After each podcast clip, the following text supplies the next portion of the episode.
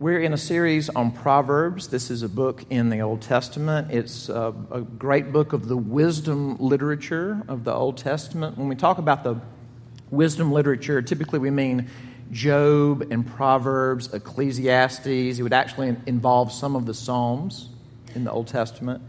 But we're, uh, we're looking at these this summer, and the way we're trying to look at these is thematically. The Proverbs Sometimes there'll be a, a, theme for several verses, but then after that, there's just one here and one there, and we kind of glean and pile them together and see the thread of, of a, a theme or a subject. So we're going to look at uh, primarily Proverbs chapter 4, second part of Proverbs chapter 4 this morning.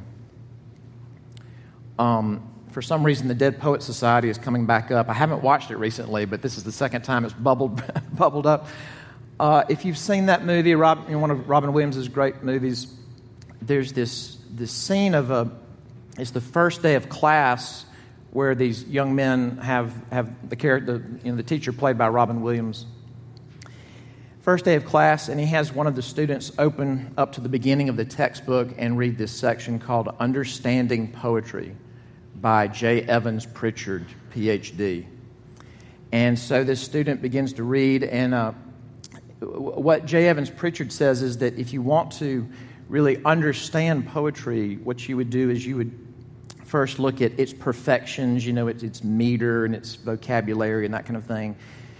And then you would look at its importance over literary history. And so, as, as this young man is reading this passage from the textbook, and all the boys are, are reading from the textbook, the t- Robin Williams, the teacher, he goes up to the chalkboard and he actually draws an X Y axis on the chalkboard, and he's following the directions of J. Evans Pritchard. And, and this poem would plot here on the graph, but you know, this poem is greater. It would plot here on the graph, and we would shade in a larger surface area. And then Robin Williams just says, That is absolutely horrible. Tear that page out of your textbook. And that's how, and that's how he begins the class. To say that you, you you, you don't understand what a poem is, you know, what poetry is, by just looking at the components, this vocabulary or this meter or this role in literary history. It, it's, there's something much, there's a more fundamental poem there. And you could say that about a human being. And we could say that about you. You could say it about me. That, that you, you are in some ways the product of family and ancestry and upbringing. And uh, you're greatly affected, and in some ways, a product of your, of your life experiences. And we could add things like your education and your personality. You know, children from the same parents show up with these different personalities. There's your, your personality, uh, your vocation, as you take on work, what you do. Like, all that is part of who you are, but up underneath that, there is a much more fundamental you. And the biblical term for that just fundamental, inner, ultimate, baseline you is your heart. And there's a really top shelf Old Testament scholar named Bruce Waltke, and, and Waltke says that the word heart is the most important anthropological term in the Old Testament. Now, anthropology, the study of man, that when you come to that Hebrew word for heart, that is the most important term involving humanity in the Old Testament. Uh, this, we're going to first read this passage from Proverbs 4, and it speaks about the heart, but it speaks about it in a particular way, and I really want you to, to watch for this as we read it that it uses a metaphor that's not unique to the Hebrew scriptures, but is a big deal in the Bible. It's a way of capturing the experience of a human being, this person with a heart, living the whole of his or her life. Proverbs chapter 4, beginning in verse 11. I have taught you the way of wisdom. I have led you in the paths of uprightness. When you walk, your step will not be hampered, and if you run, you will not stumble. Keep hold of instruction. Do not let go. Guard her, for she is your life. Do not enter the path of the wicked. Do not walk in the way of the evil. Avoid it. Do not go on it. Turn away from it and pass on, for they cannot sleep unless they have done wrong. They are robbed of sleep unless they have made someone stumble. They eat the bread of wickedness and drink the wine of violence. But the path of the righteous is like the light of dawn, which shines brighter and brighter until full day. The way of the wicked is like deep darkness. They do not know over what they stumble. My son, be attentive to my words. Incline your ear to my sayings. Let them not escape from your sight. Keep them within your heart, for they are life to those who find them and healing to all their flesh. Keep your heart with all vigilance, for from it flow the springs of life. Put away from you crooked speech and put devious talk far from you. Let your eyes look directly forward and your gaze be straight before you. Ponder the path of your feet, then all your ways will be sure. Do not swerve to the right or to the left. Turn your foot away from evil. This is God's word. Let's pray.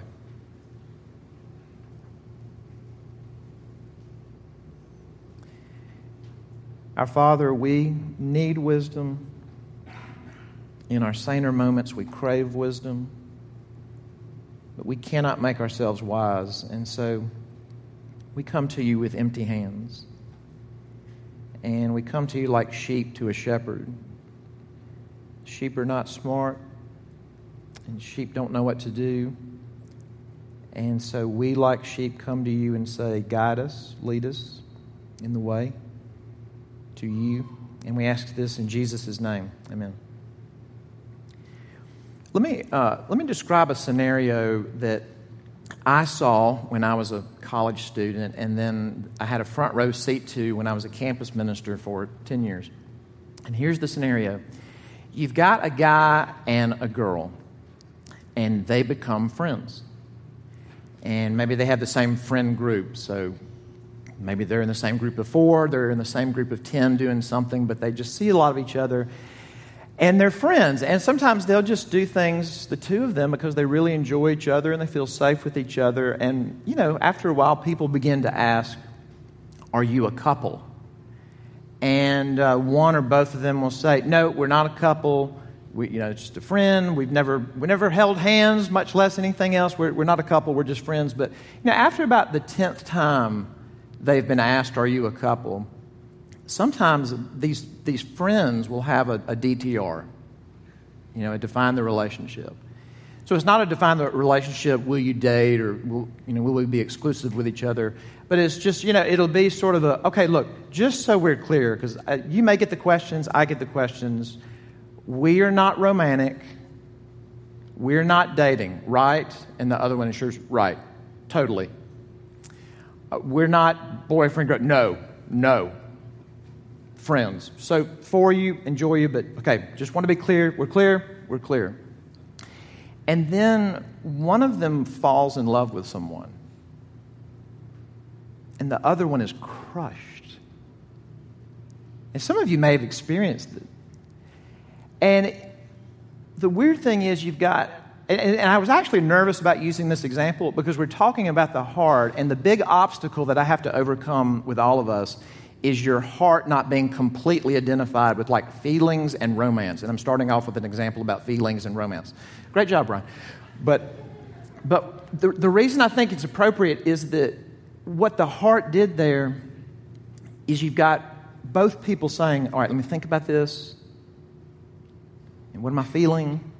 And I've identified my feeling, and I'm being honest about my feeling, and I'm talking to you, and I'm being intentional, and we're clarifying.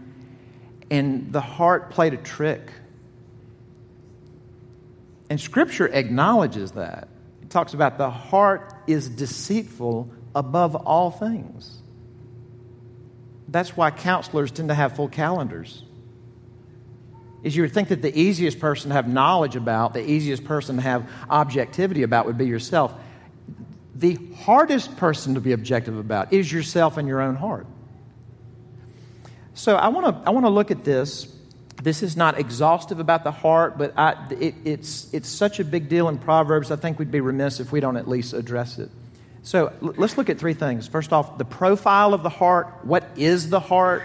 If it's not just feelings, what is it?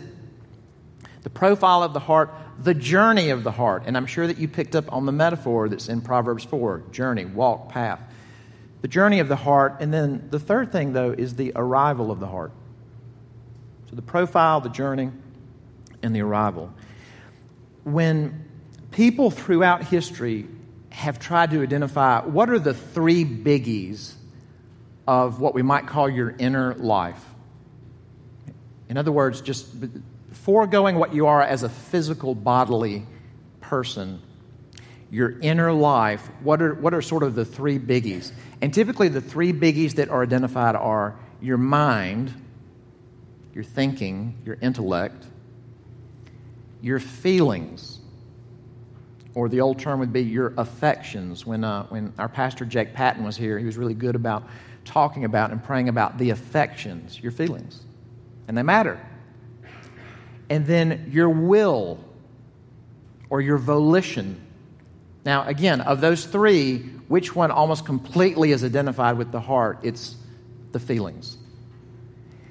In the scriptures and in the Old Testament and in the wisdom literature, your heart does all three it thinks and it feels and it wills and acts. And th- this is so interesting in a number of ways. Like, how many times have you heard someone say some version of, hey, look, I think we need to stop approaching this like with our heads and start using our hearts? And there's about like 14 things wrong with that. Because the whole of you thinks not just, there's a heart behind your thinking, not just an organ called the brain. And by the way, the Israelites didn't think about this as your thinker. They probably thought of it mostly as the target when you're in battle. Yeah, take that out. And they wouldn't have pointed to the center as your heart because heart didn't mean the organ that pumps blood. It's the whole of your being. Now, look, just look at this from the scriptures and, and don't take my word for it. Uh, your heart is your mind. Look at the passage under Proverbs 4. Now, this is not Proverbs, this is 1 Kings, but it relates to King Solomon who compiled these Proverbs. And it's when he's a new king, he's a young man, he's following David, his dad, massive shoes to fill. God says, Ask me for anything. And so here's what Solomon asks 1 Kings 3 9. Give your servant, therefore, an understanding mind to govern your people, that I may discern between good and evil. And a few verses later, God says, I will, I'll give you that mind. But what we're translating there as mind is the Hebrew word for heart. It's the same Hebrew word that Solomon says, I, I need a, an understanding heart, a discerning and listening heart. And God says, I'll give you that kind of heart for thinking. And it's your feelings. Look at the next proverb, 15 15. All the days of the afflicted are evil, but the cheerful of heart has a continual feast. The person who has cheerful feelings in his or her heart, they just, life is a feast, and you know people like that. And it's what you do. 1120, those of crooked heart are an abomination to the Lord. Now, just stop and think about that. It doesn't say you're an abomination just because of actions. There's a deeper, more fundamental problem that the heart is crooked. And we could go on and on about this. But if that's true, and I believe that is biblical and true, think about some of the implications. For instance, most of us are doing something that we don't even realize that we're doing every day. And it's some version of this is that when I'm assessing how I'm doing, I tend to think that I'm doing how I'm doing because of inputs.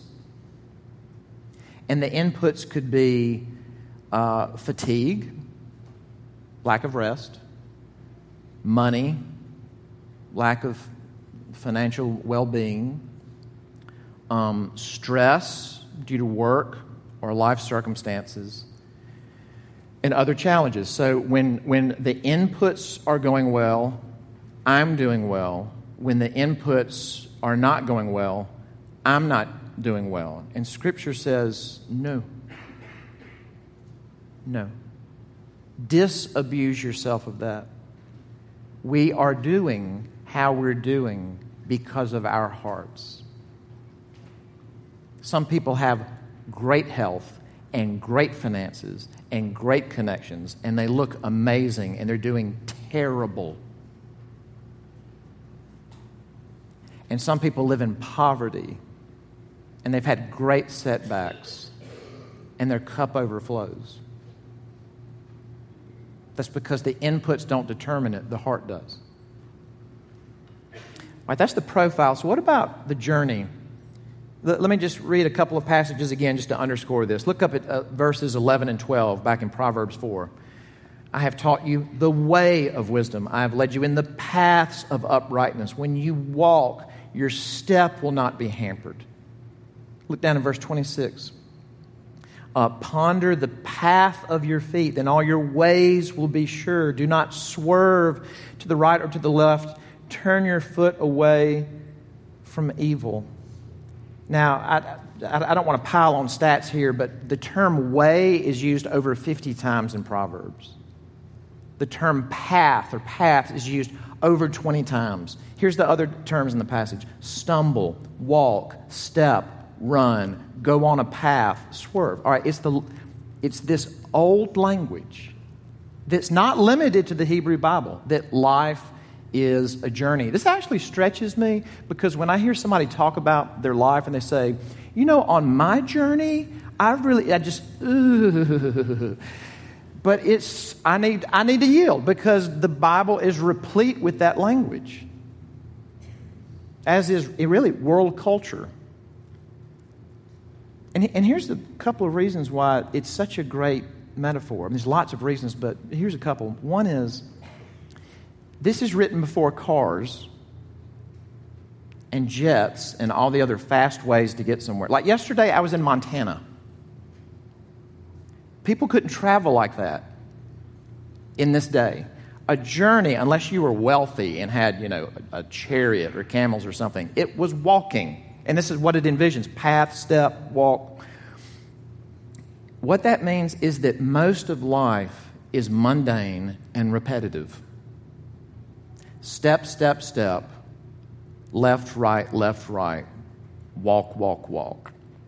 It's not huge, great breakthroughs. I read a novel this summer, and the, without getting in all the, all the plot, there, there's, there's this character who's this good looking guy, super good looking, and he just makes terrible choices, and he's been a womanizer, but he has a girlfriend. And finally, one day, his girlfriend breaks up with him, and she tells him, You're an epiphany addict.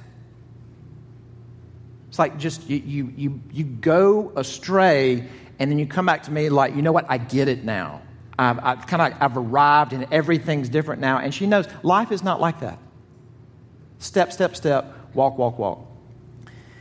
The other thing is this, and I'm going to borrow from uh, somebody down the road in Atlanta, Andy Stanley, who it, it, he talks about what he calls the, the principle of the path. And this is it, like it sounds obvious, but it's extremely helpful. Direction, not intention, determines destination. Direction, not intention, determines destination. If you're just absolutely kindest, most generous friend gets you and some people together and says, We are going to New York City on my dime two weekends from now, and we're going to drive up there, we're going to take our time and you get in the car and you go south on 85, it does not matter how friendly and how generous the intentions are, you will not get there. And scripture says that's, that's how life is. Like if you say, man, I, I really want to be a more stable person, unless you walk towards stability, the intention does not matter. or I want, I want to be close to God. My intention is, is you know, as I get older to be closer to God. If you do not step that way, The intention does not matter. And that's why you've got the language of really like this, this instructor grabbing you by the lapels. Look in verse 20. My son, be attentive to my words.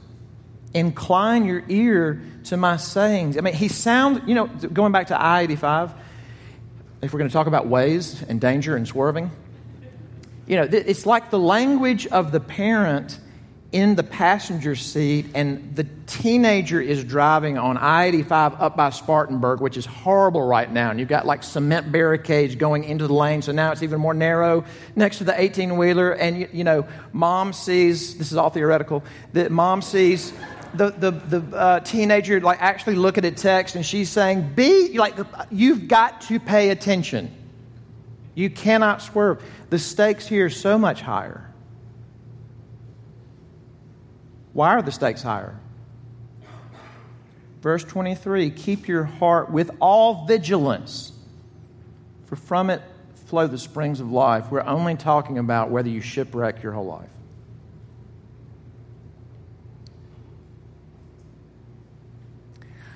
Uh, how do I do that? What does that look like to be so attentive and so vigilant? Let, let me give one example some of the application starts in verse 24. But look at this, verse 24. Put away from you crooked speech and put devious talk far from you. Now, we all know that we all bend the truth. We'll bend the truth to put ourselves in a better light. We'll bend the truth to um, remove pain or, or consequences. Well, I mean, we all do that. And of course, the instructor is saying, no, you, you've got to look at that very carefully because that is swerving. But as I thought about this, who, who is the person, if we're going to talk about the heart, who is the person that you're most inclined to bend the truth with? It's ourselves. And it just it sounds so real and believable in the moment that we'll believe ourselves. I don't drink that much. I know a lot of people that drink a lot more than this. Uh, I have friends. I have people I can call. And you don't have friends. No one knows you. You essentially have a secret life. Um, I love God. And what that means is I'm supposed to love God. And so I'm going to get myself to believe that I love God, and I, I don't love Him. I don't like Him. I prove it by going long stretches without thinking about Him. And the instructor is saying, You must put this under the light. Begin with where are you bending the truth, because that is going off the path. Uh, this is important. It's more important than like what's on our resume. You can have an awesome resume and a wretched heart. So, what about the arrival? What's the, I mean, if you're on a journey, you're trying to get somewhere. So, what is the intended arrival of the heart. And from the perspective of the wisdom literature, and from the perspective of the whole Bible, the really we could put it this way: the arrival of the heart would be to go and end up where we started. And what I mean by that is not just in our lives, but I mean in the Bible, where did human beings start? And where we started, I love talking about this. In Genesis chapter 2, when it records God creating Adam, the first man, and, and it's written as if he's a real man, not a mythic figure, that when he makes him, he makes him out of the ground, the, the dirt. when God breathes life into him, what's the first thing the first human being with a human heart saw? God and his face. And we've never been the same because our natural condition is we lost that connected, loving face. And it's interesting that there's, there's a place in the Gospels where Jesus, it's, it's the night before he's going to be crucified. He says to these disciples, and he's been saying things like this, but he's finally just really laying it on the table. He says, I'm going to the Father. And one of the disciples actually refers to, he says it in wisdom literature sort of way. He says, Show us the way to the Father. And you know what Jesus said? I am the way. Not, I will teach you the way. Not just, I will model the way. I actually am the way. Uh, Jesus is not merely an instructor. Jesus is not merely an imparter of wisdom. Jesus Christ, the New Testament says, is wisdom from God. He is our wisdom. What does that mean? That in this walk of my life with boyfriends or girlfriends or loneliness or unemployment or underemployment or terrible boss or family dysfunction, like what does it mean for Jesus not just to show me the way, but to be my way? If that's your question, please keep coming because I can't answer that in one, in one minute. But I would just say this for Jesus to be your way, it is for you to trust Him. That only He can be and do for you what God requires you to be and do. You cannot live up to what God requires you to be and do. But Christ can be and do that for you and transform you. And the mystery of Scripture is that God is both destin- destination and with us. Isn't that amazing? God is both destination and with us. And I would ask you this morning is Jesus actually your way? Now, I'm not asking, like, do you like him? I'm not asking, do you like church? I'm not asking, do you concede factually that there was a Jesus of Nazareth and he lived and he died and he rose from the dead? I'd love for you to concede all that. But what I'm asking is, is the Son of God your way? Because here's the thing if he is, you have found the wise path. And even in all the ways that you're going to stumble, his path did not stumble. You are not saved by your walking. You are saved by his walking. And he's with you in your walking. Um, last thought. Possibly the first autobiography, and maybe one of the, that's for sure, one of the greatest autobiographies ever written was the Confessions of Augustine or Augustine. And first page, you know what he says? And he didn't just grow up all religious. He was a womanizer, had a concubine, whole nine yards. He said, Lord, you have made us for yourself, and our hearts are restless until they find their rest in you. Amen. Let's pray together.